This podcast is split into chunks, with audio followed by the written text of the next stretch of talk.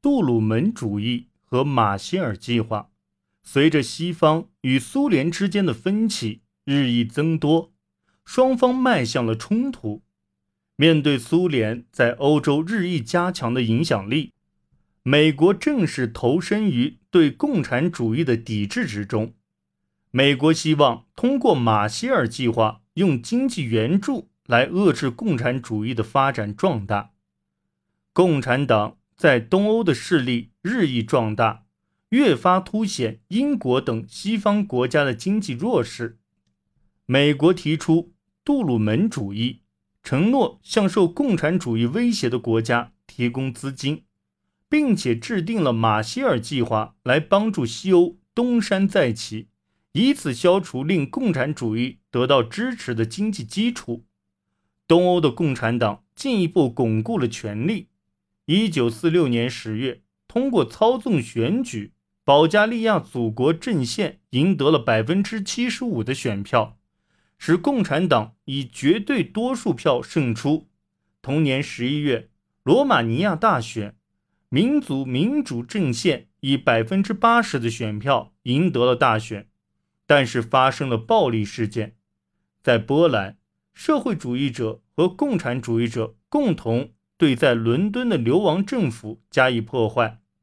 在匈牙利。小农党代表因被披露密谋叛国，而在作秀式的审判中遭到迫害。美国担心欧洲缓慢的重建步伐会促使苏联进一步扩张。一九四六年，农作物欠收，人们在随后的冬天里生活十分艰苦，尤其是在法国和意大利，革命的时机似乎已经成熟。经济的拮据也让英国不得不放弃其世界强国的地位。此前，希腊处于英国的势力范围之内，英国曾积极镇压该国的共产主义叛乱。一九四七年二月二十一日，英国召会美国国务院，称其将无法再向希腊和土耳其提供军事援助。美国开始担心共产党将接管希腊和土耳其，从而令黑海海峡的基地落入苏联手中。一九四七年三月十二日，杜鲁门要求国会拨款援助希腊和土耳其，以免这两国被共产主义控制。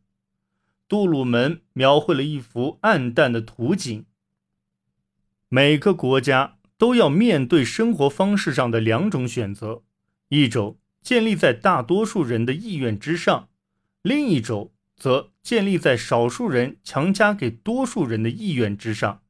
他还说：“我认为支持自由民族抵抗企图征服他们的少数武装分子必须成为美国的政策。”这在后来被称为杜鲁门主义。杜鲁门的上述讲话。是政治局势的一个转折点，在希腊的失利昭示英国已失去强国地位，美国则许诺在世界各地对抗共产主义。这一承诺通过了马歇尔计划得以实现。欧洲的经济问题需要全面的解决方案，要确保欧洲复兴，就必须帮助德国复苏经济，而要克服法国对此的异议。就需要找到赔款的替代方案，而最终的替代方案便是美国国务卿乔治·马歇尔于1947年6月5日提出的帮助欧洲复兴经济的马歇尔计划。该计划提出向有需要的所有欧洲国家提供低息贷款，这不仅能缓解欧洲的痛苦，消除滋生共产主义的温床。而且，欧洲经济复苏后，还将为美国商品提供市场。虽然这个计划主要针对西欧，但也向东欧国家和苏联提供援助。尽管美国认为苏联必然会加以拒绝，然而斯大林确实认真地考虑过马歇尔计划作为德国赔款的替代方案。苏联外交人民委员会莫洛托夫起先鼓励。中欧和东欧国家参与，并前往巴黎与其他外长共同就马歇尔计划进行商讨。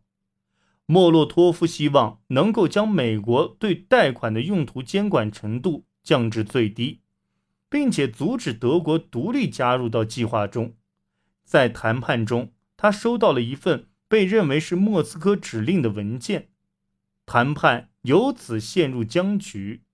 事实上，这份文件是一份苏联间谍从英国驻华盛顿大使馆获取的情报，上面详细记录了。英美两国关于马歇尔计划的对话内容，在这份情报中，马歇尔计划被描述成帮助西欧国家抵抗苏联威胁的工具。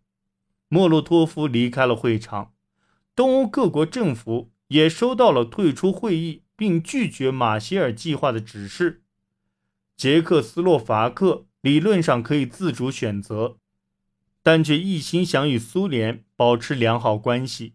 因而派人前往莫斯科商讨意见。苏联威胁说，一旦捷克参与马歇尔计划，他将撕毁两国间的友好协议。捷克随后便遵从苏联的指示，拒绝了这一计划。